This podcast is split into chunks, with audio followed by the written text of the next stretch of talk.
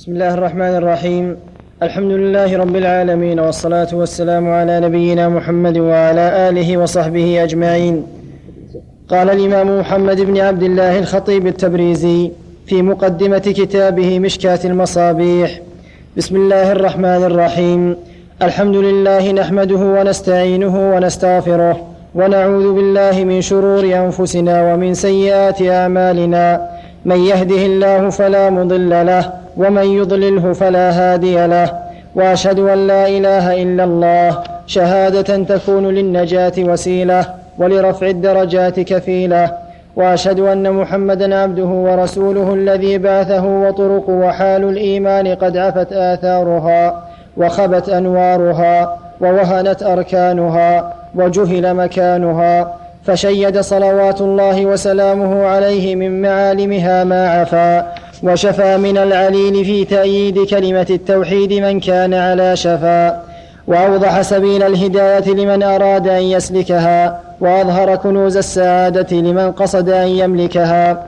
أما بعد فإن التمسك بهديه لا يستتب إلا بالاقتفاء لما صدر من مشكاته والاعتصام بحبل الله لا يتم إلا ببيان كشفه. وكان كتاب المصابيح الذي صنفه الإمام محيي السنة قامع البدعة أبو محمد الحسين بن مسعود بن الفراء البغوي رفع الله درجته أجمع كتاب صنف في بابه وأضبط, وأضبط لشوارد الأحاديث وأوابدها. ولما سلك رضي الله عنه طريق الاختصار وحذف الأسانيد تكلم فيه بعض النقاد. وإن كان نقله وإنه من الثقات كالإسناد. لكن ليس ما فيه أعلام كالأغفال فاستخرت الله تعالى واستوفقت منه فأعلمت ما أغفله كما رواه الأئمة المتقنون والثقات الراسخون مثل أبي عبد الله محمد بن إسماعيل البخاري وأبي الحسين مسلم بن الحجاج القشيري وأبي عبد الله مالك بن أنس الأصبحي وأبي عبد الله محمد بن إدريس الشافعي وأبي عبد الله بن محمد بن حنبل الشيباني وأبي عيسى محمد بن عيسى الترمذي وأبي داود سليمان بن الأشعث السجستاني وأبي عبد الرحمن أحمد بن شعيب النسائي وأبي عبد الله محمد بن يزيد بن ماجة القزويني وأبي محمد عبد الله بن عبد الرحمن الدارمي وأبي الحسن علي بن عمر الدار قطني وأبي بكر أحمد بن الحسين البيهقي وأبي الحسن رزين بن معاوية العبدري رزين بن معاوية العبدري وغيرهم وقليل ما هو. وإني إذا نسبت الحديث إليهم كأني أسندت إلى النبي صلى الله عليه وسلم. لأنهم قد فرغوا منه وأغنونا عنه وسردت الكتب والأبواب كما سردها واقتفيت أثره فيها وقسمت كل باب غالبا على فصول ثلاثة أولها ما أخرجه الشيخان أو أحدهما واكتفيت بهما وإن, وإن اشترك فيه الغير لعلو درجتهما في الرواية وثانيها ما أورده غيرهما من الأئمة المذكورين وثالثها ما اشتمل على معنى الباب من ملحقات مناسبة مع محافظة على الشريطة وإن كان ماثورا عن السلف والخلف ثم إنك إن فقدت حديثا في باب فذلك عن تكرير أسقطه وإن وجدت آخر بعضه متروكا على اختصاره أو مضموما إليه تمامه فعن داع اهتمام أتركه وألحقه.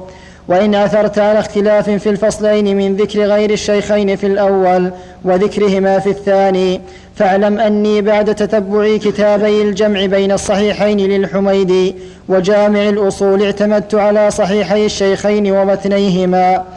وإن رأيت اختلافا في نفس الحديث فذلك من تشعب طرق الأحاديث ولعلي ما اطلعت على تلك الرواية التي سلكها الشيخ رضي الله عنه وقليلا ما تجد. أقول ما وجدت هذه الرواية في الكتب في, في الكتب الأصول أو وجدت خلافها فيها. فإذا وقفت عليه فانسب القصور إلي لقلة الدراية. لا إلى جناب الشيخ رفع الله قدره في الدارين. حاشا لله من ذلك. رحم الله من إذا وقف على ذلك نبهنا, نبهنا عليه وأرشدنا طريق الصواب. ولم آل جهدا في التنقير والتفتيش بقدر الوسع والطاقة ونقلت ذلك الاختلاف كما وجدت. وما أشار إليه رضي الله عنه من غريب أو ضعيف أو غيرهما بينت وجهه غالبا. وما لم يشر إليه مما في الأصول فقد قفيته في تركه إلا في مواضع لغرض وربما تجد مواضع مهملة. وذلك حيث لم أطلع على را وذلك حيث لم أطلع على راويه فتركت البياض. فإن, فإن عثرت عليه فألحقه به. أحسن الله جزاءك. وسميت الكتاب مشكاة المصابيح. وأسأل الله التوفيق والإعانة والهداية والصيانة وتيسير ما أقصده. وأن ينفعني في الحياة وبعد الممات. وجميع المسلمين والمسلمات. حسبي الله ونعم الوكيل. ولا حول ولا قوة إلا بالله العلي العظيم. الحمد لله رب العالمين الذي وسع كل شيء رحمة وعلما ووفق من شاء من عباده فزاده فقها وفهما. أكملنا ولله الحمد في الأسبوع الماضي كتاب بلوغ المرام الذي ألفه الحافظ ابن حجر رحمه الله. والآن شرعنا في هذا اليوم السبت الرابع من ذي القعدة عام تسعة عشر وأربعمائة وألف في كتاب مشكاة المصابيح. وقد سمعتم خطبة مؤلفه رحمه الله وحسن أسلوبه وتواضعه التام حيث إنه أذن لكل إنسان اطلع على قصور في هذا المؤلف فإنه يتمه ودعا له بخير. وهذا من تواضعه. والكتاب يعتبر من كتب الأحاديث الواسعة العظيمة النفع. وقد قسمه على ثلاثة أقسام كل باب. الفصل الأول والثاني والثالث على حسب درجات الأحاديث الواردة فيه. وهو رحمه الله قد أجاد وأفاد في عزو الأحاديث إلى رواتها. وبين في بعض الأحيان درجتها من حسن من صح من صحة أو حسن أو أو ضعف إلا شيئا لا يحتاج إليه كالذي رواه البخاري ومسلم أو أحدهما. وقد ذيل المحدث محدث عصره الشيخ محمد بن ناصر الدين الألباني وفقه الله ذيل على هذا الكتاب بالإشارة المفيدة القليلة الأسطر الكثيرة المنافع. يبين فيه بعض الغامض من الألفاظ وكذلك يبين درجة الحديث من صحة أو حسن أو ضعف. فبذلك كمل ولله الحمد هذا الكتاب ونسأل الله تعالى الذي من علينا بابتدائه أن يمن علينا بانتهائه وأن ينفعنا به وجميع من سمعه إنه على كل شيء قدير. والصلاة والسلام على نبينا محمد وعلى آله وصحبه أجمعين. قال رحمه الله تعالى كتاب الإيمان الفصل الأول. عن عمر بن الخطاب رضي الله عنه قال بينما نحن عند رسول الله صلى الله عليه وسلم ذات يوم إذ طلع علينا رجل شديد بياض الثياب شديد سواد الشعر لا يرى عليه أثر السفر ولا يعرف منا أحد. حتى جلس إلى النبي صلى الله عليه وسلم فأسند ركبتيه إلى ركبتيه ووضع كفيه على فخذيه وقال يا محمد أخبرني عن الإسلام. قال الإسلام أن تشهد أن لا إله إلا الله وأن محمدا رسول الله وتقيم الصلاة وتؤتي الزكاة وتصوم رمضان وتحج البيت إن استطعت إليه سبيلا. قال صدقت فعجبنا له. يسأله ويصدقه. قال فأخبرني عن الإيمان. قال أن تؤمن بالله وملائكته وكتبه ورسله واليوم الآخر وتؤمن بالقدر خيره وشره. قال صدقت. قال فأخبرني عن الإحسان. قال أن تعبد الله كأنك تراه فإن لم تكن تراه فإنه يراك. قال فأخبرني عن الساعة. قال ما المسؤول عنها بأعلم من السائل؟ قال فأخبرني عن أماراتها. قال أن تلد الأمة ربتها وأن ترى الحفاة العراة العالة رعاء الشاء يتطاولون في البنيان. قال ثم انطلق فلبثت مليا. ثم قال لي يا عمر أتدري من السائل؟ قلت الله ورسوله أعلم. قال فإنه جبريل أتاكم يعلمكم دينكم. رواه مسلم. قال المؤلف رحمه الله تعالى كتاب الإيمان الفصل الأول عن عمر بن الخطاب رضي الله عنه. الإيمان يعني ما هو الإيمان الذي أمرنا الله تعالى به؟ ثم ساق رحمه الله حديث عمر بن الخطاب. قال بينما نحن جلوس عند رسول الله صلى الله عليه وعلى آله وسلم ذات يوم يعني في يوم من الأيام إذ طلع علينا رجل شديد بياض الثياب شديد سواد الشعر. لا يرى عليه أثر السفر ولا يعرفه منا أحد. فجلس إلى النبي صلى الله عليه وسلم فأسند ركبتيه إلى ركبتيه ووضع كفيه على فخذيه وقال يا محمد أخبرني عن الإسلام. في هذه القطعة من الحديث دليل على حسن خلق النبي صلى الله عليه وسلم. وعلى حسن صحبته لأصحابه حيث كان يجلس معهم يجلس إليهم يحدثهم ويحدثونه ويذكرون عنده ما يكون في المجالس من المواعظ والعبر وأيام الجاهلية وغير ذلك. وفي أيضا من من الفوائد حسن أدب الصحابة رضي الله عنهم مع رسول الله صلى الله عليه وعلى آله وسلم. في الجلوس وهيئته وما هم عليه من الآداب الرفيعة. وفيه أيضا أن الملائكة بأمر الله تعالى يتشكلون يعني يتحولون من حال إلى حال. فها هو جبريل رآه النبي صلى الله عليه وسلم مرتين على خلقته التي خلقه الله عليها وله ستمائة جناح. قد سد الأفق. وفي هذه المرة يأتي بصورة رجل من بني آدم. وفي أيضا أن هذا الرجل استغربه الصحابة. ليس عليه أثر السفر لأن لأنه شديد بياض الثياب. والغالب أن المسافر تكون ثيابه رثة ليست بذاك النظيفة. وأيضا شديد سواد الشعر والغالب أن المسافر يكون أشعث أغبر. لكن هذا شعره أسود نظيف وهم لا يعرفونه فتعجبوا. كيف لا يكون غريبا؟ فيرى عليه أثر السفر. ولا من أهل المدينة المعروفين فيعرفه الناس. وفيه أيضا حسن الأدب مع المعلم. وأن الإنسان يجلس إلى معلمه جلسة المتعلم المستطعم المتأدب. فجبريل جلس أمام النبي صلى الله عليه وسلم متأدبا ركبتاه إلى ركبتي النبي صلى الله عليه وسلم ويداه على فخذيه أي على فخذي جبريل. ليكون هذا أبلغ في التلقي عن المعلم. وفيه أيضا أن جبريل عليه السلام يتكلم وينطق بمثل ما ينطق به البشر وهذا شيء متواتر.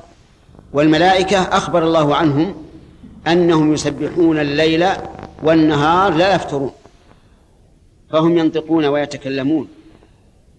وفيه أيضا حسن أدب جبريل في القول حيث نادى النبي صلى الله عليه وسلم أولا قال يا محمد أخبرني. وذلك من أجل أن يصغي له. أي أي المنادى وهو الرسول عليه الصلاة والسلام هنا. يصغي له وينتبه له. وفيه أيضا أنه سأله عن أهم المهم المهمات وهو الإسلام. فقال أخبرني عن الإسلام فأخبره. ويأتي إن شاء الله بقية الكلام على هذا الحديث. بن عبد المطلب الهاشمي القرشي صلى الله عليه وسلم. بعثه الله تعالى في مكة وأذن له بالهجرة إلى المدينة. فأقام الأمة الإسلامية وجاهد في الله بماله وبدنه صلى الله عليه وعلى آله وسلم حتى دخل الناس في دين الله أفواجا فهو رسول الله حقا رسول لا يعبد ولا يكذب وهو عبد لا يعبد وليس له حق من الألوهية عليه الصلاة والسلام رسول من الله. أرسله الله إلى البشر وجعله بشرا لأن البشر لا يقبلون ولا يمكن أن يقبلوا لو أرسل إليهم ملك. ولهذا قال الله عز وجل ولو جعلناه ملكا لجعلناه رجلا أرسل الله محمد صلى الله عليه وعلى آله وسلم وختم به النبوات. كما قال عز وجل ما كان محمد أبا أحد من رجالكم ولكن رسول الله وخاتم النبيين. فلا نبي بعده عليه الصلاة والسلام. أرسله الله إلى الخلق كلهم منذ بعث إلى قيام الساعة إلى الإنس وإلى الجن. ولهذا كان الجن منهم صالحون ومنهم دون ذلك ومنهم مسلمون ومنهم كافرون. كالإنس تماما. فيهم الخير والشر. فهو رسول عليه الصلاة والسلام يجب أن نؤمن بأنه صادق في كل ما أخبر به وأن كل ما جاء به فهو حق ومن عند الله. والله سبحانه وتعالى برحمته وحكمته أيده بالآيات البينات الدالة على صدقه عليه الصلاة والسلام. كما هي سنة الله تعالى في الرسل ما من رسول أرسله الله إلا آتاه من الآيات ما يؤمن على مثله البشر لأن الله حكيم رحيم. ليس كل واحد من الناس يأتي ويقول إنه رسول بدون آيات. لو قال إنه رسول بدون آيات لكذبه الناس. بل إن عتاة بني آدم كذبوا الرسل مع إتيانهم بالآيات البينات. إذا شهادة أن لا إله إلا الله وأن محمد رسول الله هذه ركن واحد من أركان الإسلام. وإنما كانت الكلمتان ركنا واحدا لأنه لا تقوم إحداهما بدون الأخرى. فمن شهد أن لا إله إلا الله ولم يشهد أن محمد رسول الله فليس بمسلم. ومن شهد أن محمد رسول الله ولم يشهد أن لا إله إلا الله فليس بمسلم. ومن تعبد لله مشركا مع الله فعبادته مردودة. ومن تعبد لله مخلصا لكن بغير شريعة رسول الله فعبادته مردودة. ولهذا كانت شهادة أن لا إله إلا الله وأن محمد رسول الله ركنا واحدا. أسأل الله تعالى أن يختم لي ولكم بها وأن يجعلها آخر ما نقول من, من في الدنيا. إنه على كل شيء قدير. الله عنه قال بينما نحن عند رسول الله صلى الله عليه وسلم ذات يوم اطلع علينا رجل شديد بياض الثياب شديد سواد الشعر لا يرى عليه أثر السفر ولا يعرفه منا أحد حتى جلس إلى النبي صلى الله عليه وسلم فأسند ركبتيه إلى ركبتيه ووضع كفيه على فخذيه وقال يا محمد أخبرني عن الإسلام. قال الإسلام أن تشهد أن لا إله إلا الله وأن محمدا رسول الله وتقيم الصلاة وتؤتي الزكاة وتصوم رمضان وتؤتي الزكاة وتصوم رمضان وتحج البيت إن استطعت إليه سبيلا. قال صدقت فعجبنا له يسأله ويصدقه. قال فأخبرني عن الإيمان. قال أن تؤمن بالله وملائكته وكتبه ورسله واليوم الآخر وتؤمن بالقدر خيره وشره. قال صدقت قال فأخبرني عن الإحسان. بسم الله الرحمن الرحيم. نتكلم الآن على بقية أركان الإسلام التي ذكرها النبي صلى الله عليه وعلى آله وسلم. لجبريل. حين سأله عن الإسلام قال أن تشهد أن لا إله إلا الله وأن محمد رسول الله. وتقيم الصلاة وتؤتي الزكاة. تؤتي بمعنى تعطي. والزكاة هي المال الذي أوجبه الله تبارك وتعالى في أموال عباده وهي إنما تجب على الغني كما قال النبي صلى الله عليه وسلم لمعاذ بن جبل وقد بعثه إلى اليمن أعلمهم بأن الله انتبه انتبه. أعلمهم أن الله افترض عليهم صدقة في أموالهم تؤخذ من أغنيائهم فترد على فقرائهم. ومعنى تؤتيها أي تعطيها أهلها. الذين بينهم الله عز وجل في قوله إنما الصدقات للفقراء والمساكين والعاملين عليها والمؤلفة قلوبهم وفي الرقاب والغارمين وفي سبيل الله وابن السبيل. ثمانية أصناف. من أعطى الزكاة في غير هذه الأصناف الثمانية فإنها لا لا تجزئه عن الزكاة. تكون صدقة. ولا بد أن تكون في هذه الأصناف الثمانية. الفقراء والمساكين هم أهل الحاجة الذين ليس عندهم ما يكفيهم وعائلتهم لمدة سنة. والفقير أشد حاجة من المسكين لأن الله تعالى بدأ به. وأما العاملون عليها فهم العمال الذين تكونهم الحكومة. لقبض الزكاة وصرفها في أهلها. ويقال لهم السعاة جمع ساعي. وأما من كان وكيلا لشخص معين في تفريق زكاته فليس من العاملين عليها. وأما المؤلف قلوبهم فهم الذين دخلوا في الإسلام ولكن لم يدخل الإيمان في قلوبهم. يعني يحتاجون إلى تقوية فيقوى إيمانهم بما يعطون من الزكاة سواء كانوا من سادات أقوامهم أو من أو من أفرادهم. ما دام محتاجا إلى التأليف فإنه يعطى من الزكاة. وأما الرقاب في قوله وفي الرقاب فالمراد بهم المماليك يشتريهم الإنسان بالزكاة ويعتقون أو المكاتبون الذين اشتروا أنفسهم من ساداتهم فيعطون ليوفوا عن ذممهم.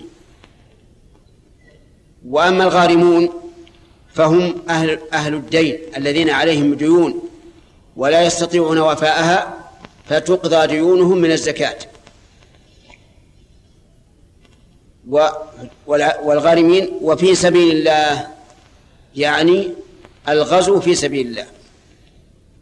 فإذا قاتل المسلمون لتكون كلمة الله العليا فإنهم يساعدون من الزكاة سواء بشراء الأسلحة أو بإعطاء المجاهدين. وأما ابن السبيل فهو المسافر الذي انتهت نفقته وليس معه ما يوصله إلى بلده فيعطى من الزكاة ما يوصله إلى بلده. ومن الفقراء إذا كان الإنسان يحتاج إلى نكاح وليس عنده مهر يدفعه فإنه يعطى من الزكاة ما يكفيه للمهر ومؤونة النكاح لأن هذا فقير. ومن ومن الجهاد في سبيل الله لو تفرغ قادر على التكسب لطلب العلم. تفرغا حقيقيا فإنه يعطى من الزكاة من ما يكفيه لأن لأن طلب العلم نوع من الجهاد في سبيل الله. وأما حج الفقير يعني إذا كان هناك فقير لم يفرض لم يؤدي الفريضة وليس عنده ما يوصله إلى مكة ويرده إلى بلده فقال بعض العلماء إنه من أهل الزكاة والصحيح أنه ليس من أهل الزكاة. وذلك لأن الحج منفعته خاصة والجهاد في سبيل الله منفعته عامة فليس في سبيل الله فلا يعطى من الزكاة ويقال له أنت ما دمت فقيرا فليس عليك حج ولا تقلق ولا تضطرب. وقوله صلى الله عليه وسلم إن استطعت إليه سبيلا يدل على أن الإنسان إذا كان لا يستطيع فليس عليه فريضة. والله الموفق. بسم الله الرحمن الرحيم. الحمد لله رب العالمين والصلاة والسلام على نبينا محمد وعلى آله وصحبه أجمعين. نقل المؤلف رحمه الله تعالى في سياق حديث عمر بن الخطاب رضي الله عنه أن جبريل قال للنبي صلى الله عليه وسلم فأخبرني عن الإيمان.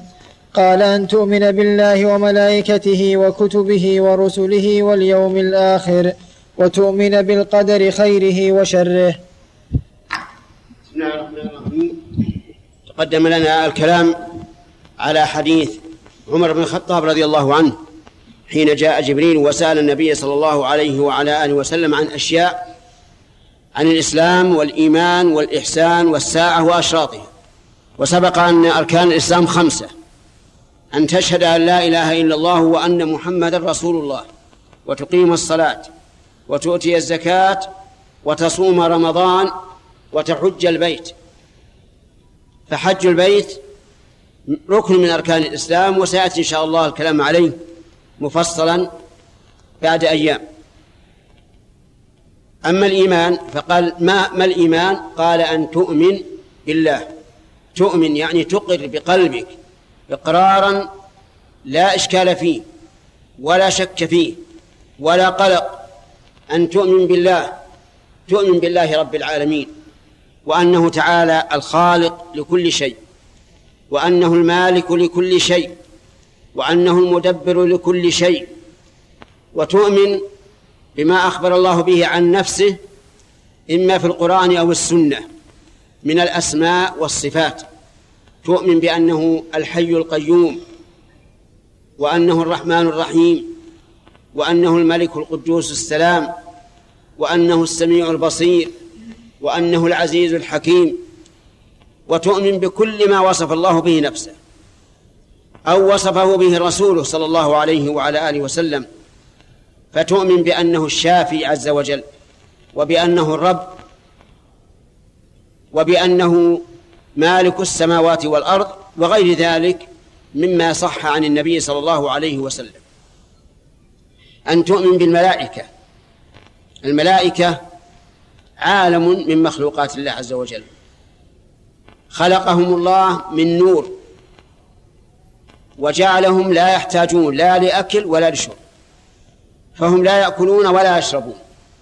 وإنما يسبحون الله ليلا ونهارا لا يفترون. وهم خلق عظيم. كثيرون. متفرقون في السماوات والأرض. قال النبي صلى الله عليه وسلم أطت السماء وحق لها أن تئط.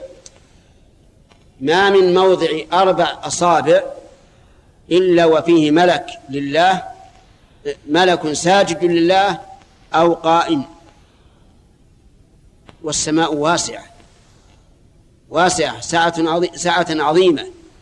ما في موضع أربع أصابع إلا وفيه ملك. يعبد الله عز وجل. ولهذا قال أطت السماء. قال العلماء الأطيط هو صرير الرحل يعني صرير اشتاد البعير. إذا حملت تسمع له صريرا. هؤلاء الملائكة لهم وظائف. رتبها الله تعالى لهم. فمنهم جبريل موكل بالوحي. ينزل به من الله إلى الرسل عليهم الصلاة والسلام. وقد وصفه الله تعالى بأنه قوي وأنه شديد القوة كما قال تعالى علمه شديد القوى وأنه حسن الصفة وهذا معنى قوله ذو مرة قال العلماء أي ذو هيئة حسن حسنة ووصفه بأنه أمين. ووصفه بأنه ذو مكانة عند الله عز وجل. فهو جدير بأن يوكل بالوحي الذي به شرائع الله عز وجل. ينزل به إلى أنبياء الله ورسله. ومنهم إسرافيل. إسرافيل ملك عظيم. وكله الله تعالى بالصور ينفخ به فيفزع الناس ويصعقون ويموتون إلا ما شاء الله.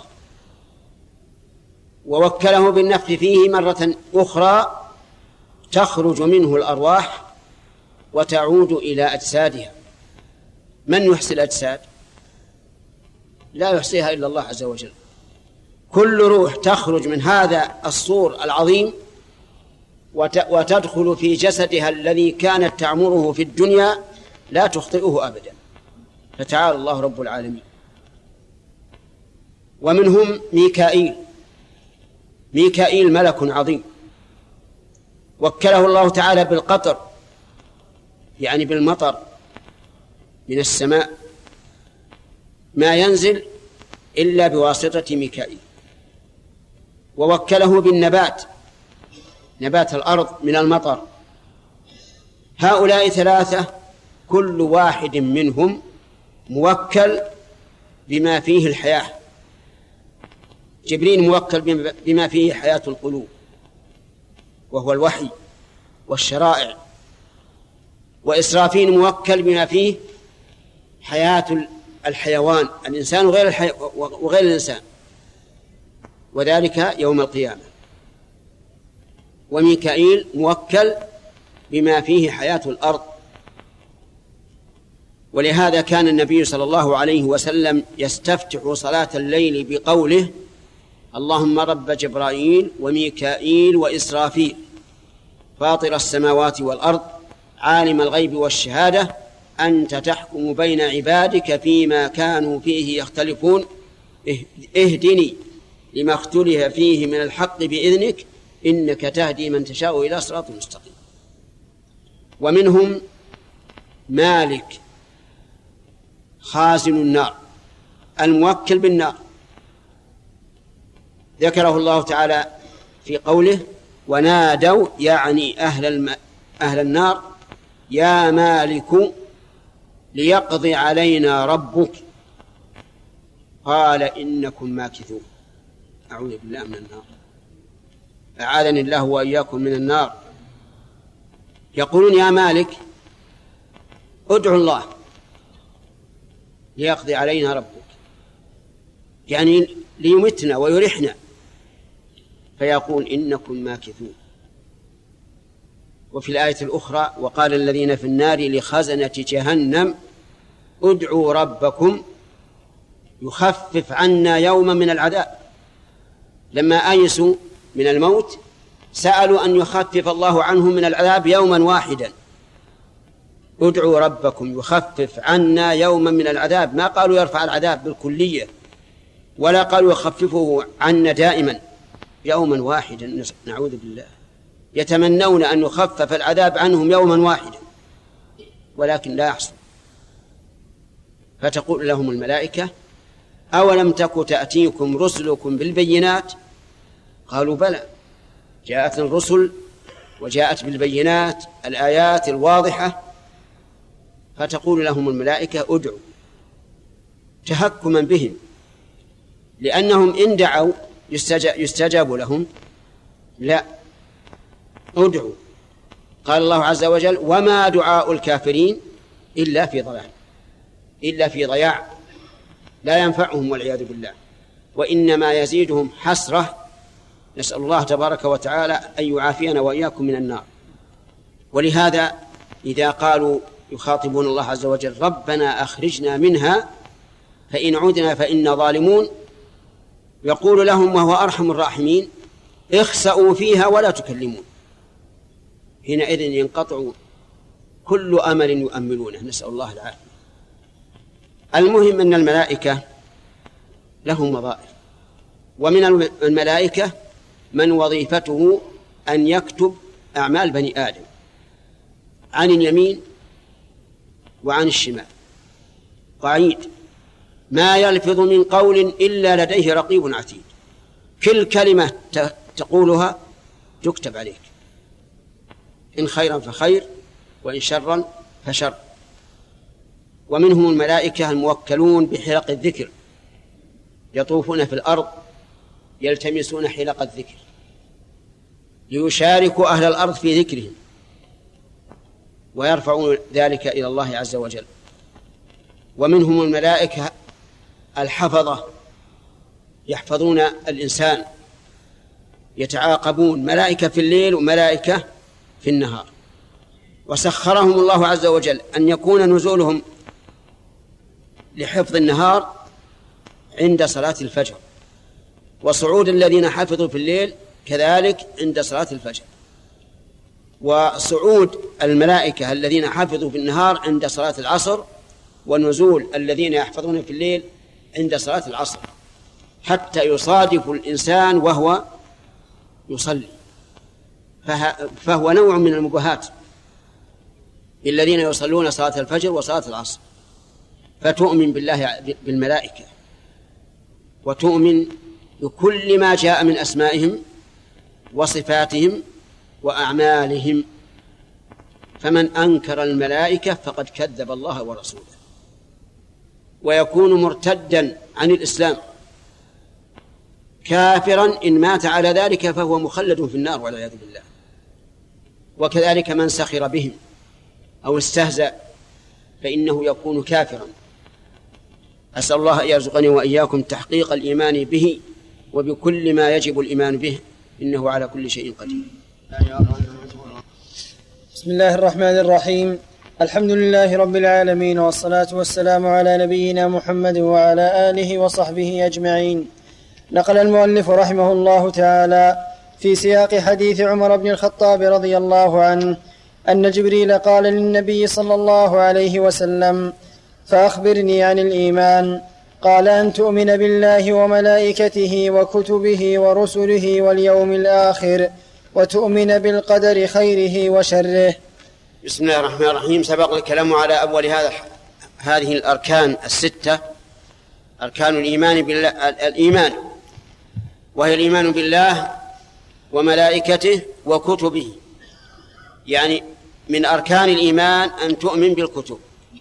التي أنزلها الله تبارك وتعالى على رسله. واعلم أنه ما من رسول إلا أنزل الله معه كتابا.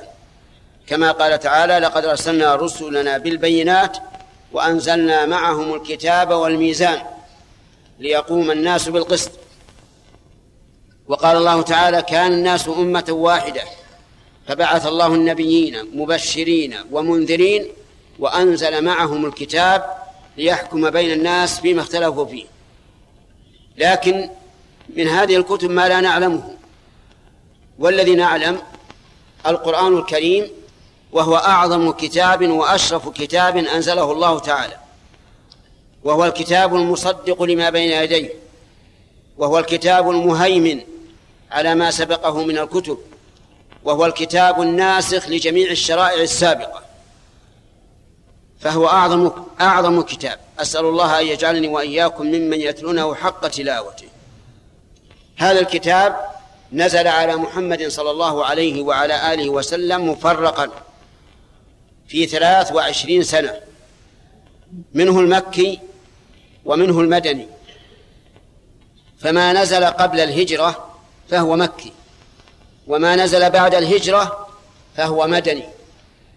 وهو أعني القرآن الكريم نزل مفرقا والكتب السابقة نزلت جملة واحدة ولهذا اعترض المكذبون لرسول الله صلى الله عليه وسلم فقالوا لولا نزل عليه القرآن جملة واحدة يعني كسائر الكتب السابقة. فقال الله تعالى كذلك أي أنزلناه كذلك مفرقا لنثبت به فؤادك ورتلناه ترتيلا. وقال الله تعالى وقرآنا فرقناه لتقرأه على الناس على مكث ونزلناه تنزيلا. ففيه فائدتان عظيمتان. الأولى تثبيت قلب النبي صلى الله عليه وسلم. والثانية ليقرأه على الناس على مكث على مهل. كلما احتاج الناس إلى شيء نزلت الآيات. وبعد هذا التوراة. التي أنزلها الله سبحانه وتعالى على موسى صلى الله عليه وسلم. كتب له في الألواح من كل شيء موعظة وتفصيلا لكل شيء وهي أعظم الكتب بعد القرآن الكريم وعليها تدور نبوات نبوات بني إسرائيل وهي على موسى عليه الصلاة والسلام. الثالث الإنجيل. نزل على عيسى عليه الصلاة والسلام.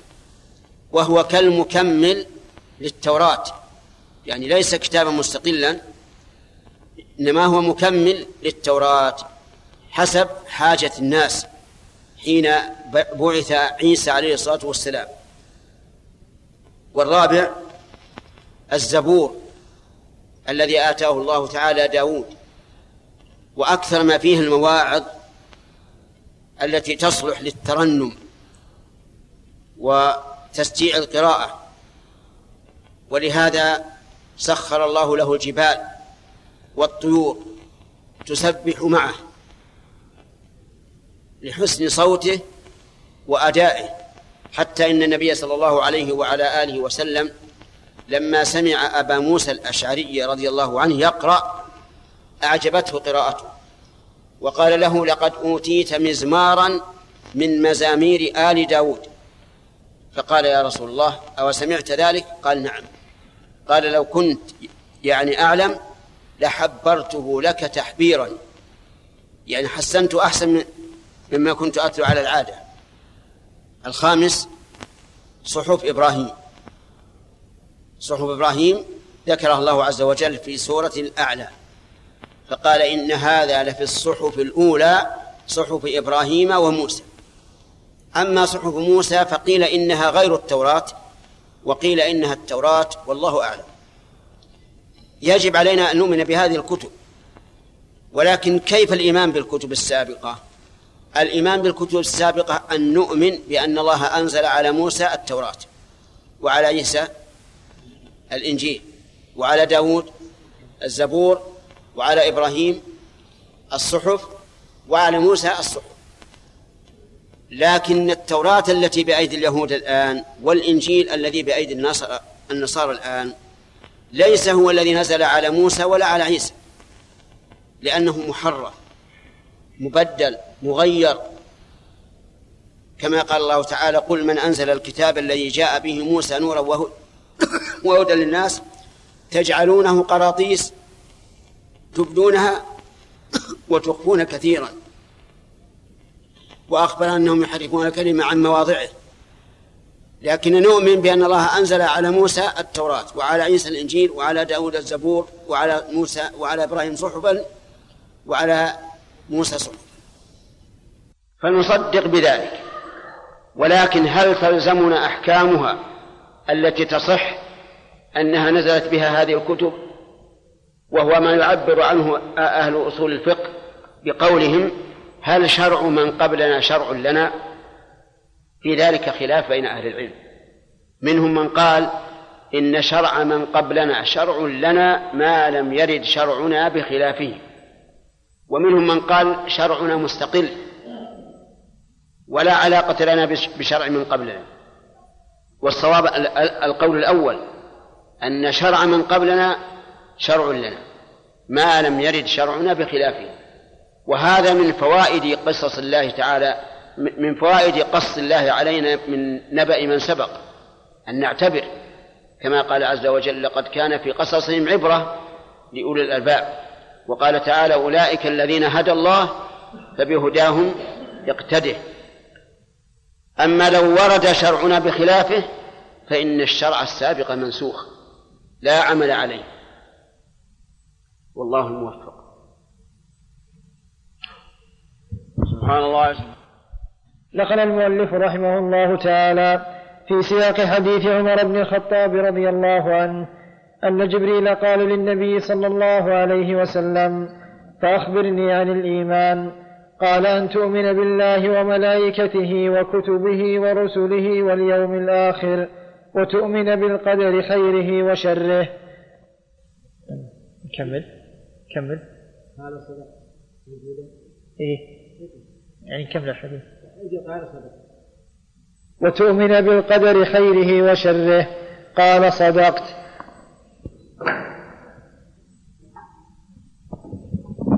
بسم الله الرحمن الرحيم. سبق الكلام على أركان الإيمان. أن تؤمن بالله وملائكته وكتبه ورسله واليوم الآخر. انتهينا إلى قوله وكتبه. الرابع الإيمان بالرسل عليهم الصلاة والسلام. والرسل هم بشر من بني آدم. اختارهم الله تبارك وتعالى لرسالته وتحمل الوحي وأعبائه ومشقته لأنهم خيرة الخلق. فالخلق الذين أنعم الله عليهم أصنافهم أربعة النبيون والصديقون والشهداء والصالحون. والنبيون ينقسمون إلى رسل وأنبياء فالنبي من أوحي إليه بشرع ولم يؤمر بتبليغه والرسول من أوحي إليه بشرع وأمر بتبليغه. ثم الرسل يختلفون في المراتب عند الله عز وجل فأفضلهم أولو العزم الخمسة الذين ذكرهم الله تبارك وتعالى في آيتين من كتابه وهم محمد صلى الله عليه وسلم ثم إبراهيم ثم موسى ثم عيسى ونوح. هؤلاء هم أولو العزم من الرسل. ذكرهم الله تعالى في قوله وإذ أخذنا من النبيين ميثاقهم ومنك ومن نوح وإبراهيم وموسى وعيسى بن مريم. وقال تعالى شرع لكم من الدين ما وصى به نوحا والذي أوحينا إليك وما وصينا به إبراهيم وموسى وعيسى أن أقيموا الدين ولا تتفرقوا فيه. فجمع الله هؤلاء الخمسة في موضعين من كتابه من كتابه. أولو العزم أولهم نوح وآخرهم محمد عليه الصلاة والسلام. ومحمد صلى الله عليه وسلم هو خاتم النبيين فلا نبي بعده. ومن ادعى النبوة بعده فهو كافر. يستتاب فإن تاب وكذب نفسه فذاك وإلا قتل كافرا والعياذ بالله. ومن صدق من ادعى الرسالة بعد من ادعى النبوة بعد محمد صلى الله عليه وعلى آله وسلم فهو كافر مرتد. يستتاب فإن تاب وأنكر فذاك. وإلا قتل كافرا مرتدا والعياذ بالله. والرسل عليهم الصلاة والسلام خمسة وعشرون الذين نعلم منهم والذين لا نعلم الله أعلم بهم. ولهذا قال الله تعالى لنبيه محمد صلى الله عليه وسلم ولقد أرسلنا رسلا من قبلك منهم من قصصنا عليك ومنهم من لم نقصص عليك. فبعض الرسل لا نعلمهم. قال أهل العلم وإنما قص الله علينا من كانوا في الجزيرة العربية وما حولها. وأما من كانوا في القارات الأخرى فإن الله لم يقص نبأهم علينا. لكننا نعلم أنه ما من أمة إلا خلا فيها نذير كما قال الله عز وجل وإن من أمة إلا خلا فيها نذير وقال تعالى ولقد بعثنا في كل أمة رسولا أن يعبدوا الله واجتنبوا الطاغوت فمنهم من هدى الله؟ ومنهم من حقت عليه الضلالة. فسيروا في الأرض فانظروا كيف كان عاقبة المكذبين. فعلينا أن نؤمن بالرسل عليهم الصلاة والسلام كلهم وأنه وأنهم صادقون مصدوقون جاءوا بالحق وبه كانوا يعدلون وأن الرسل سوى محمد صلى الله عليه وسلم أرسل كل رسول إلى قومه فليست رسالته عامة لا في المكان ولا في الزمان ولا في الأمم رسائلهم خاصة. أما محمد صلى الله عليه وعلى آله وسلم فرسالته عامة في الزمان والمكان والأمم. قال النبي صلى الله عليه وعلى آله وسلم أعطيت خمسا لم يعطهن أحد من الأنبياء قبلي. نصرت بالرعب مسيرة شهر. وجعلت لي الأرض مسجدا وطهورا. فأيما رجل من أمتي أدركته الصلاة فليصلي. وأحلت لي المغانم أو الغنائم ولم تحل لأحد قبلي. وأعطيت الشفاعة وهي الشفاعة العظمى وهي خاصة به. وبعثت وكان النبي يبعث إلى قومه خاصة وبعثت إلى الناس عامة. صلوات الله وسلامه عليه. أما اليوم الآخر وما بعده فسيأتي الكلام عليه إن شاء الله تعالى. والله الموفق. نقل المؤلف رحمه الله تعالى في سياق حديث عمر بن الخطاب رضي الله عنه أن جبريل قال للنبي صلى الله عليه وسلم فأخبرني عن الإيمان. قال أن تؤمن بالله وملائكته وكتبه ورسله واليوم الآخر وتؤمن بالقدر خيره وشره. قال صدقت.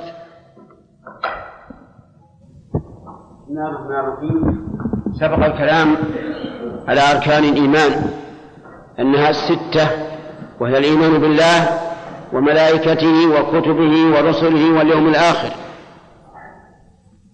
انتهى بنا المطاف إلى قوله واليوم الآخر اليوم الآخر هو يوم القيامة وسمي آخرا لأنه لا مرحلة بعده والإنسان له أربع مراحل الإنسان بعد وجوده له أربع مراحل المرحلة الأولى وهو في بطن أمه والثانية في الدنيا والثالثة في البرزخ والرابعة في اليوم الآخر. آخر المراحل. قال الله تبارك وتعالى في البرزخ ومن ورائهم برزخ إلى يوم يبعثون. والبرزخ هو الشيء الفاصل بين شيئين. أما اليوم الآخر فهو آخر المراحل. والمآل إما إلى الجنة وإما إلى النار. جعلنا الله وإياكم من أهل الجنة وأعاذنا من النار. يدخل في الإيمان باليوم الآخر الإيمان بقيام الساعة. وأن الساعة تقوم ويبعث الناس من قبورهم لرب العالمين. حفاة ليس عليهم نعال وعراة ليس عليهم ثياب وغرلا غير مختونين. يعني أن القلفة التي تقطع في الختان تعود إذا بعث الناس. قال الله تعالى كما بدأنا أول خلق نعيده وعدا علينا إنا كنا فاعلين. وفي وفي بعض الأحاديث بهما أي ليس معهم مال يحشرون إلى أرض المحشر ويقفون خمسين ألف سنة لا طعام ولا شراب. ولا وقاية من الشمس إلا من أظله الله في ظله يوم لا ظل إلا ظله. جعلنا الله وإياكم منهم آمين. في هذا اليوم أهوال عظيمة. يوم قال الله عز وجل يوم تمور السماء مورا وتسير الجبال سيرا. هذه الجبال العظيمة الصم الصلبة تكون هباء منثورا. تكون أولا كثيبا مهيلا ثم تكون هباء منثورا. تعالى الله. في هذا اليوم تدنو الشمس من الخلائق قدر ميل ولا ينجو منها إلا من أظله الله في ظله يوم لا ظل إلا ظله. في هذا اليوم يعرق الناس على قدر أعمالهم فمنهم من يبلغ عرقه إلى كعبيه ومنهم من يبلغ إلى ركبتيه ومنهم من يبلغ إلى حقويه ومنهم من يلجمه العرق حتى يصل إلى فمه والعياذ بالله. وفي هذا اليوم تنشر الدواوين وهي الصحائف التي كتب فيها الأعمال. أعمال الإنسان من خير أو شر. يلقى الإنسان كتابه منشورا ويقال له اقرأ كتابك. كفى بنفسك اليوم عليك حسيبا. قال بعض السلف لقد أنصفك من جعلك حسيبا على نفسك. يعني أنت حاسب نفسك هذا كتابك. وما عانيت من خير وشر. في ذلك اليوم تبيض وجوه وتسود وجوه. فأما الذين اسودت وجوههم فهم أصحاب النار والعياذ بالله. وأما الذين ابيضت وجوههم فهم أصحاب الجنة ففي رحمة الله هم فيها خالدون. في ذلك اليوم يفر المرء من أخيه وأمه وأبيه وصاحبته وبنيه لكل امرئ منهم يومئذ شأن يغنيه كل إنسان لاهب لاهٍ بنفسه. فإذا نفخ في الصور فلا أنساب بينهم يومئذ ولا يتساءلون. في ذلك اليوم الصراط يوضع على متن جهنم على صلبها يمر الناس فيها على قدر أعمالهم ومن الناس من يحبو ويزحف ومن الناس من يكردس في النار والعياذ بالله. لأن عليه كلاليب تخطف الناس بأعمالهم. وأهوال هذا اليوم معلومة في الكتاب والسنة. منقولة ولله الحمد.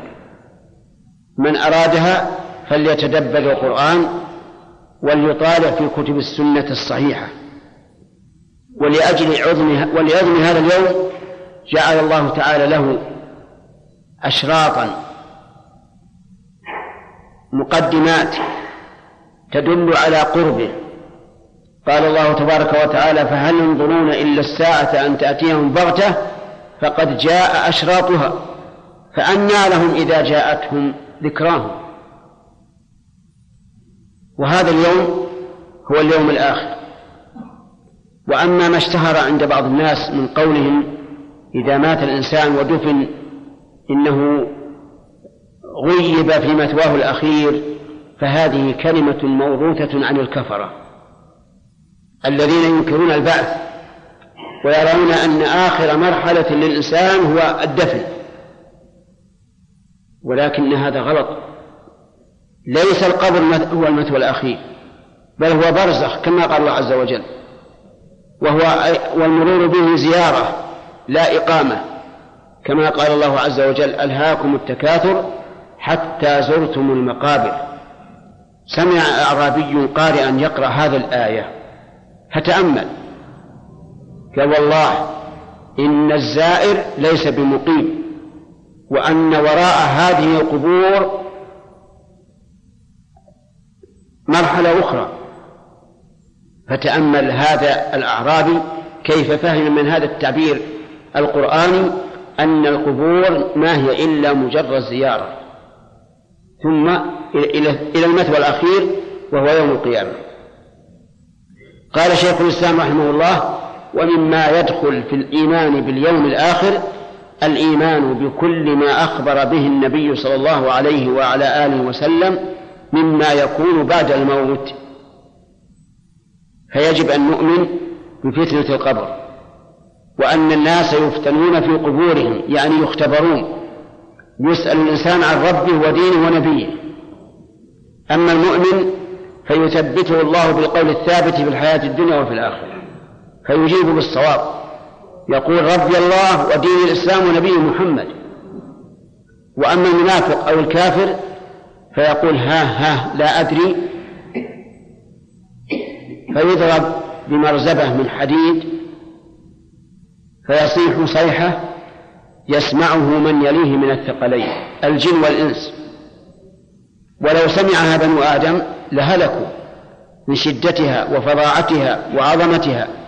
ولكن الله تعالى يخفي هذا أي عذاب القبر لئلا يفتضح الميت ولئلا يحزن أهله وأولياؤه أسأل الله أن يحسن لي ولكم الخاتمة وأن يجعلنا ممن يحشرون إلى الرحمن وفدا.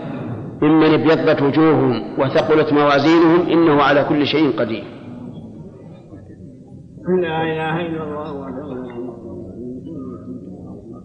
بسم الله الرحمن الرحيم. الحمد لله رب العالمين والصلاة والسلام على نبينا محمد وعلى آله وصحبه أجمعين. قال المصنف رحمه الله تعالى في كتاب الإيمان في سياق, في سياق حديث عمر. قال فأخبرني عن الإيمان.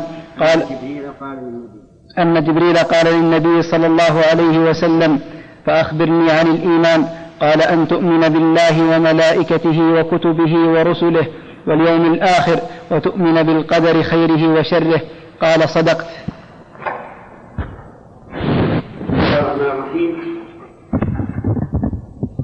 في حديث عمر بن الخطاب رضي الله عنه في قصة مجيء جبريل إلى رسول الله صلى الله عليه وسلم يسأله عن الإسلام والإيمان والإحسان والساعة وأشراطها.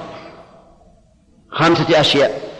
سبق الكلام على أركان الإسلام والحمد لله وعلى أكثر أركان الإيمان ومنها الإيمان باليوم الآخر. وسبق أن الإيمان باليوم الآخر يشمل الإيمان بكل ما أخبر به النبي صلى الله عليه وعلى آله وسلم مما يكون بعد الموت.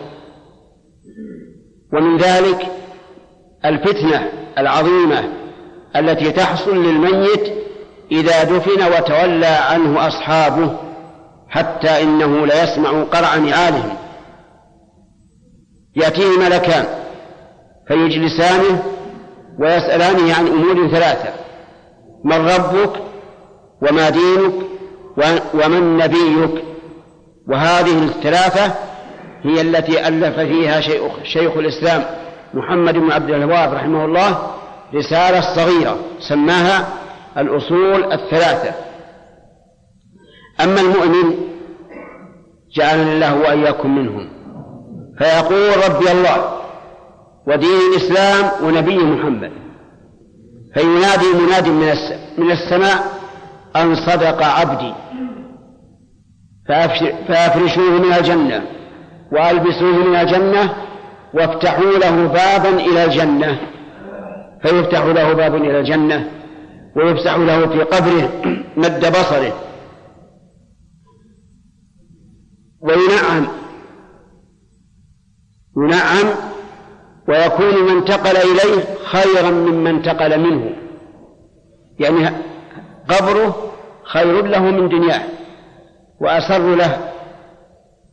أما المنافق أو الكافر فإنه والعياذ بالله إذا سئل يقول ها ها لا أدري. سمعت الناس يقولون شيئا فقلت. وفي قوله ها ها كأنه يتذكر شيئا لكن يحال بينه وبينه فيكون أشد حسرة عليه مما لو كان لا يعرفه من قبل. لأنه خسر شيئا كان ربحه وهو أنه يقول كما يقول الناس لكنه عن غير إيمان والعياذ بالله. لم يصل الإيمان قلبه فيضرب بمرزبة من حديد. وهي شبه مطرقة لكنها ليست كمطارق الدنيا. ورد في بعض الأحاديث أنه لو اجتمع عليها أهل منى ما أقلوها لعظمها وكبرها وثقلها والعياذ بالله. فيصيح صيحة يسمعها كل من يليه إلا الثقلين يعني إلا الجن والإنس فلا يسمعون. وهذا من رحمة الله عز وجل بالميت وبأهله. أما الميت فإذا كان منافقا يخفي نفاقه يبقى مستورا وعلمه عند الله. وأما أهله فلو أن الناس سمعوا عذاب هذا القبر لا لاغتم أهله وأصحابه غما عظيما. ولكن من رحمة الله عز وجل أن الله أخفاه. وهنا شيء ثالث لو أن بني آدم سمعوا هذه الصيحة لصائقوا لأنها صيحة ليست كصياح الدنيا. صيحة عظيمة والعياذ بالله. والإنسان إذا رأى أحدا في الدنيا رؤيته مزعجة فبعض الناس يخر صريعا ويغمى عليه. كذلك أيضا هذا العذاب في القبر لو سمعه الناس لصعقوا أجارني الله وإياكم من عذاب القبر. كذلك من الإيمان باليوم الآخر الإيمان بالموازين. قال الله تبارك وتعالى ونضع الموازين القسط ليوم القيامة. فلا تظلم نفس شيئا. وإن كان مثقال حبة من خردل أتينا بها. وكفى بنا حاسبين. إن الله لا يظلم الناس شيئا. لو حبة خردل يأتي بها الله عز وجل. هذه الموازين توزن بها الأعمال. وينقسم الناس إلى قسمين. قسم ترجح حسناته. فهذا مفلح. وناجي. وقسم ترجح سيئاته وهذا مستحق لعذاب النار. إلا أن يأذن الله بالشفاعة له فقد يأذن الله بالشفاعة له. قسم ثالث تساوى حسناتهم وسيئاتهم وسيئاتهم وهؤلاء هم أهل الأعراف. لا يدخلون النار ولا يدخلون الجنة. يكونون في مكان بين الجنة والنار. والأعراف جمع عرف وهو شيء مرتفع. ينظرون إلى أهل النار فيقولون ربنا لا تجعلنا مع القوم الظالمين. وينظرون إلى أهل الجنة ف وهم لم يدخلوها ولكنهم يطمعون في فضل الله عز وجل. وآخر أمرهم أن يكونوا من أهل الجنة. الأعمال هي التي توزن. الأعمال من قول أو فعل. وقد ثبت عن النبي صلى الله عليه وعلى آله وسلم أنه قال كلمتان حبيبتان إلى الرحمن ثقيلتان في الميزان خفيفتان على اللسان. سبحان الله وبحمده سبحان الله العظيم. فما أجدر بنا أن نكثر من هاتين الكلمتين. سبحان الله وبحمده سبحان الله العظيم. ثقيلتان في الميزان. وكذلك بالنسبة لمعاملة الخلق لم يوضع في الميزان شيء أثقل من حسن الخلق. فينبغي للإنسان أن يحرص على الأعمال الصالحة التي يثقل بها موازين تثقل بها موازينه وقد ذهب بعض أهل العلم إلى أن الأعمال إلى أن الذي يوزن صحائف الأعمال وليست الأعمال. لكن ظاهر الكتاب والسنة أن الذي يوزن هو الأعمال. أسأل الله تعالى أن يجعلني وإياكم ممن ثقلت موازينه. فربح إنه على كل شيء قدير. لا إله إلا الله وحده لا شريك له له الملك وله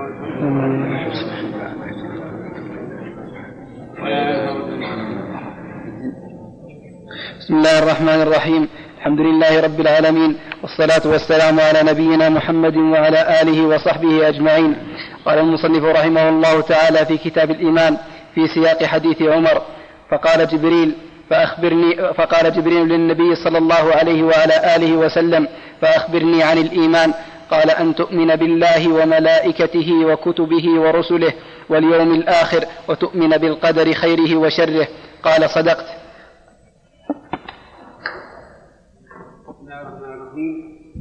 آخر أركان الإيمان. هو درس هذا اليوم. أن يؤمن الإنسان بالقدر خيره وشره. القدر يعني قدر الله عز وجل. أي ما يقدره الله تعالى على العباد. مما يتعلق بفعله أو بأفعال العباد. فالله سبحانه وتعالى قد قدر كل شيء. خلق مقادير الخلق قبل خلق السماوات والأرض قبل خلق السماوات والأرض بخمسين ألف سنة. هكذا صح عن النبي صلى الله عليه وعلى آله وسلم. فعلم الله عز وجل كل ما كان وكل ما يكون. كما قال سبحانه وتعالى ألم تعلم أن الله يعلم ما في السماء والأرض؟ وكتب في الذكر كل شيء. حتى العجز والكيس يعني النشاط والعجز والكسل كل شيء مكتوب كل شيء بقدر وشاء كل شيء فما من شيء في السماء والأرض واقع أو أو زائل إلا بمشيئة الله تبارك وتعالى وخلق كل شيء فقدره تقديرا. فهذه أربعة أربعة مراتب أربع مراتب. العلم والكتابة والمشيئة والخلق كلها تتعلق بالقدر. حتى أن إن الله سبحانه وتعالى إذا بان حمل المرأة وتم له أربعة أشهر بعث الله إليه ملكا من ملائكته فنفخ فيه الروح.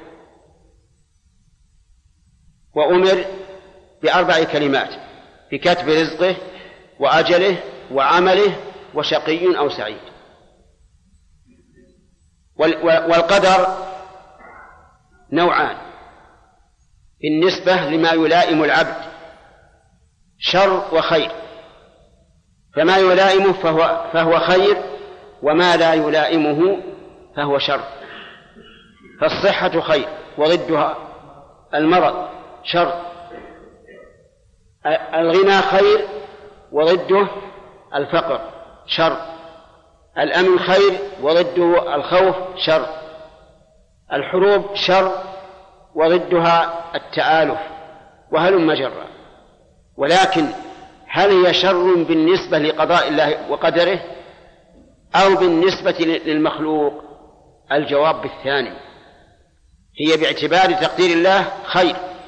حتى المرض إذا قدره الله على العبد فهو خير. ليعرف الإنسان به مقدار الصحة. ولولا المرض ما عرف مقدار الصحة. الخوف خير. يعرف به العبد مقدار الأمن. الفقر خير.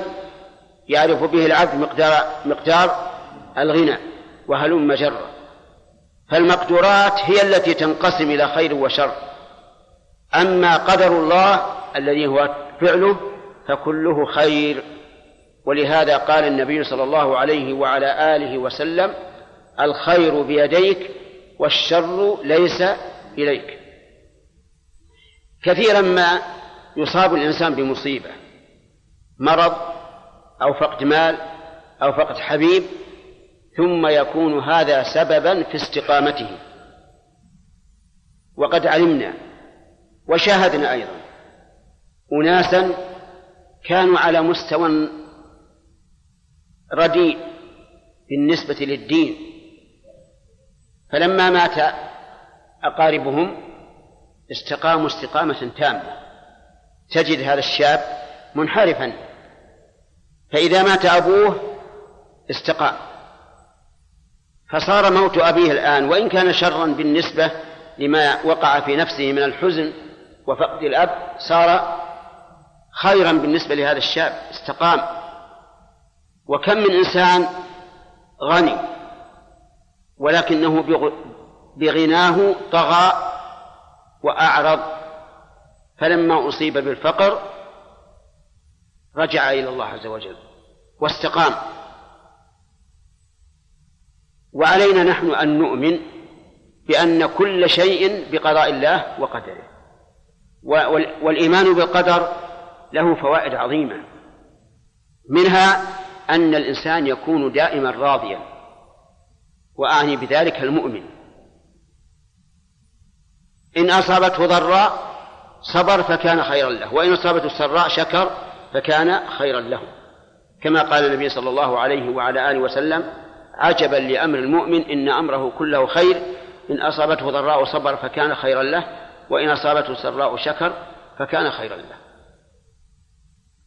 فالمؤمن بالقضاء والقدر يطمئن ويقول هذا من الله وأنا عبده ولو شاء لفعل أكثر من ذلك. فيرضى ويسلم. الإيمان بالقدر يمنع الإنسان من الطغيان. إذا حصل له مطلوبه ويعلم أن هذا المطلوب لم يحصل بكده وكسبه ولكن بتقدير الله. فلا يطغى. الإيمان بالقدر يمنع الإنسان من الحزن والتضجر والتسخط. ويدل لهذا قوله تعالى ما أصاب من مصيبة إلا بإذن الله ومن يؤمن بالله يهدي قلبه. قال علقمة وهو أحد كبار عبد الله بن أصحاب عبد الله بن مسعود هو الرجل تصيبه المصيبة فيعلم أنه أنها من عند الله فيرضى ويسلم. وأخبر الله تعالى أن ما قضاه وقدره وقدره عز وجل لئلا يحسن الإنسان على ما فاته ولا يفرح بما أتاه فرح بطر واستغناء. فالمهم أؤمن بالقدر. ولكن لا تجعل القدر حجة على الشرع كما يفعله بعض السفهاء. إذا عصى قال هذا بقضاء الله وقدره. طيب تب إلى الله ويكون بقضاء الله وقدره. نحن لا نلومك على شيء مضى ولكن نلومك على استمرارك وبقائك عليه. أما ما ضاف فلا يمكن رفعه لكن عليك أن تتوب إلى الله وتقبل إليه ويمحو الله تعالى بتوبتك ما كان من معاصيك. ولهذا لما قال المشركون لو شاء الله ما أشركنا ولا آباؤنا ولا حرمنا من شيء قال الله تعالى كذلك كذب الذين من قبلهم حتى ذاقوا بأسنا. مع أنه قال لنبيه ولو شاء الله ما أشركوا. لأنه يسليه بهذا ويهون عليه الأمر لأنه بمشيئة الله والنبي صلى الله عليه وعلى آله وسلم أقوى الناس رضا بقضاء الله. لكن هؤلاء الذين قالوا لو شاء الله ما أشركنا ماذا قصدوا؟ قصدوا بذلك دفع اللوم عنهم عما مضى وعذرهم فيما يستقبل في استمرارهم عليه. أما لو قالوا هذا بقضاء الله وقدره وهذا شيء فرط منا فنستغفر الله ونتوب إليه لم يلاموا على هذا. المهم عليك يا أخي بالإيمان بالقدر حتى تفرح حتى تكون دائما راضيا مسرورا حامدا لله على النعماء صابرا على قضائه في البأساء. والله الموفق. رد القضاء ولكن نسألك اللطف فيه. هذه كلمة منكرة. يجب على من سمعها أن ينكرها لأنها معنى لأن معناها أن أن الإنسان يقول يا ربي ابتلني بما شئت ولكن ألطف بي. هذا غلط.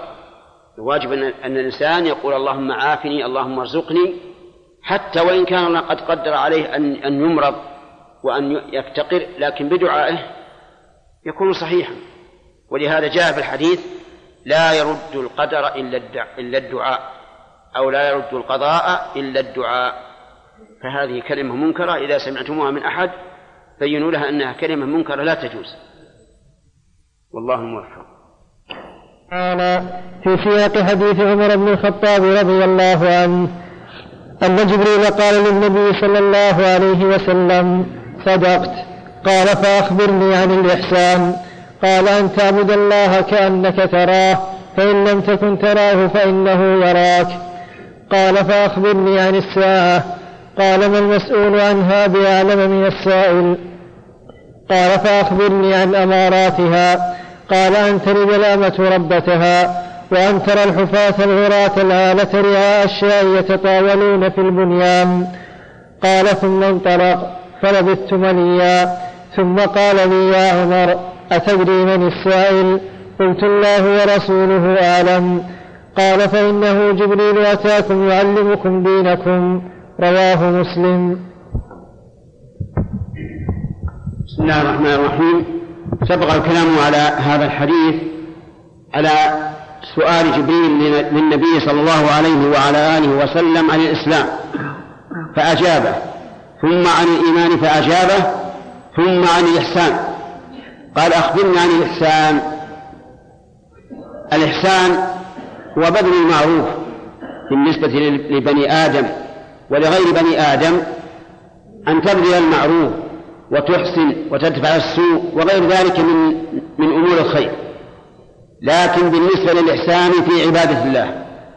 وهذا هو الذي أراده جبريل بسؤاله النبي صلى الله عليه وعلى آله وسلم. قال أن تعبد الله كأنك تراه.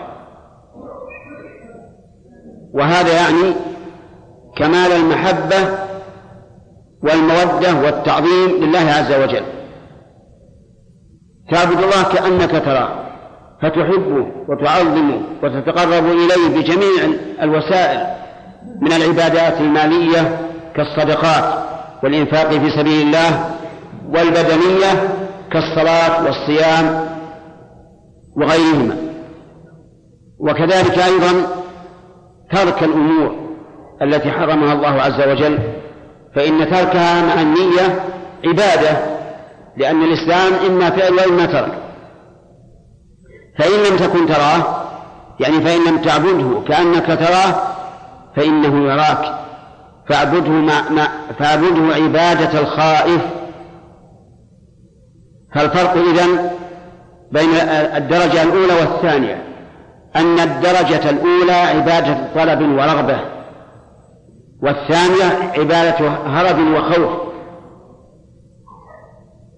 فإذا أحسن الإنسان في عبادة الله دخل في قول الله تعالى وأحسنوا إن الله يحب المحسنين ثم سأله عن الساعة يعني عن يوم القيامة متى يكون؟ فقال النبي صلى الله عليه وسلم ما المسؤول عنها بأعلم من السائل يعني كما أنك أنت تجهلها فأنا أجهلها لأن علم الساعة خاص بالله تبارك وتعالى. كما قال الله تعالى إن الله عنده علم الساعة. وقال الله تعالى يسألونك عن الساعة أيان مرساها. فيما أنت من ذكراها إلى ربك منتهاها. وقال تعالى يسألك الناس عن الساعة قل إنما علمها عند الله. وقال تعالى يسألونك عن الساعة أيان مرساها. يسألونك عن الساعة كأنك حفي عنها. قل إنما علمها عند الله. فلا يمكن لأحد أن يعلم متى تقوم الساعة وهي أيضا لا تأتي إلا بغتة. فمن ادعى علم الساعة فإنه كاذب ومن صدقه فإنه كافر لأنه مكذب لله تبارك وتعالى ولرسوله. قال أخبرني عن أماراتها يعني عن علاماتها التي تدل على قربها. فوصف له النبي صلى الله عليه وعلى آله وسلم ما يأتي. قال أن تلد الأمة ربتها. يعني أن الإماء يتحررن ويعتقن ويملكن إماء. فتعتق هذه الأمة التي كانت أمة بالأمس تعتق ربتها التي كانت أمة لها. وهذا كناية عن كثرة الأموال حتى أن الإماء يتحررن ويملكن إماء. فتكون الأمة بالأمس تكون ربة اليوم. أن تلد الأمة ربتها وأن ترى الحفاة العراة العالة يتطاولون في البنيان. الحفاة الذين ليس لهم نعال لا يملكونها لأنهم فقراء. العراة ليس عندهم كسوة لأنهم فقراء. العالة الفقراء يتطاولون في البنيان. يعني تكثر الأموال ويكون هؤلاء الفقراء الذين وصل بهم الفقر إلى هذا الحال يتطاولون في البنيان. يتطاولون في البنيان من حيث الارتفاع في السماء. يتطاولون في البنيان من حيث التزويق والتحسين والتجميل. كل هذا تطاول وهذا واقع. وأن ترى الحفاة العراة يتطاولون في البنيان. ثم انطلق الرجل وهو جبريل جاء متمثلا بصوت رجل. فسألهم النبي صلى الله عليه وسلم أتدرون من السائل؟ قالوا الله ورسوله أعلم. قال هذا جبريل أتاكم يعلمكم دينكم. ولكنه جاء به على صفة السؤال والجواب. حتى يكون أنبه للإنسان وأفهم. وفي هذا دليل على أن الرجل إذا سأل العالم عن مسألة وهو يدري عنها ولكن أراد أن يعلم العالم من حوله بناء على سؤاله فإن هذا السائل يعد معلما. فاحرص يا أخي إذا كنت في المجالس وعندك أحد من أهل العلم احرص على أن تسأله. عن الأمور التي تخفى على كثير من الناس لا سيما في الأمور التي تتكرر عليهم في اليوم والليلة كالصلوات مثلا. فإنك إذا فعلت وأجاب العالم عن سؤالك صرت أنت المعلم لأن النبي صلى الله عليه وسلم قال يعلمكم دينه دينكم. وفي هذا دليل على أن السبب كالمباشر كالمباشرة. يعني المتسبب للشيء كالفاعل للشيء. فإن الذي علم الناس هو النبي, النبي صلى الله عليه وعلى آله وسلم. لكن السبب هو سؤال جبريل فجعله النبي صلى الله عليه وسلم معلما لأنه السبب. والله موفق. وهو يدري عنها ولكن أراد أن يعلم العالم من حوله بناء على سؤاله فإن هذا السائل يعد معلما. فاحرص يا أخي إذا كنت في المجالس وعندك أحد من أهل العلم احرص على أن تسأله عن الأمور التي تخفى على كثير من الناس لا سيما في الأمور التي تتكرر عليهم في اليوم والليلة كالصلوات مثلا. فإنك إذا فعلت وأجاب العالم عن سؤالك صرت أنت المعلم. لأن النبي صلى الله عليه وسلم قال يعلمكم دينه دينكم. وفي هذا الدليل على أن السبب كالمباشر كالمباشرة. يعني المتسبب للشيء كالفاعل للشيء. فإن الذي علم الناس هو النبي, النبي صلى الله عليه وعلى آله وسلم. لكن السبب هو سؤال جبريل. فجعله النبي صلى الله عليه وسلم معلما لأنه السبب. والله موفق. اللهم بسم الله الرحمن الرحيم. الحمد لله رب العالمين والصلاة والسلام على نبينا محمد وعلى آله وصحبه أجمعين. نقل المؤلف رحمه الله تعالى في سياق الأحاديث في الفصل الأول من كتاب الإيمان. عن ابن عمر رضي الله عنهما قال قال رسول الله صلى الله عليه وسلم بني الإسلام على خمس. شهادة أن لا إله إلا الله وأن محمدا عبده ورسوله وإقام الصلاة وإيتاء الزكاة والحج وصوم رمضان متفق عليه. وعن أبي هريرة رضي الله عنه قال قال رسول الله صلى الله عليه وسلم الإيمان بضع وسبعون شعبة فأفضلها قول لا إله إلا الله وأدناها إماطة الأذى عن الطريق. والحياء شعبة من الإيمان متفق عليه. بسم الله الرحمن الرحيم. الحمد لله رب العالمين وصلى الله وسلم على نبينا محمد وعلى آله وأصحابه أجمعين. ساق المؤلف مؤلف كتاب المشكاة مشكاة المصابيح. حديث عمر رضي الله عنه في مجيء جبريل إلى النبي صلى الله عليه وعلى آله وسلم وسؤاله عن الإسلام والإيمان والإحسان والساعة وأماراتها. ثم ساق حديث ابن عمر رضي الله عنهما أن النبي صلى الله عليه وعلى آله وسلم قال بني الإسلام على خمس.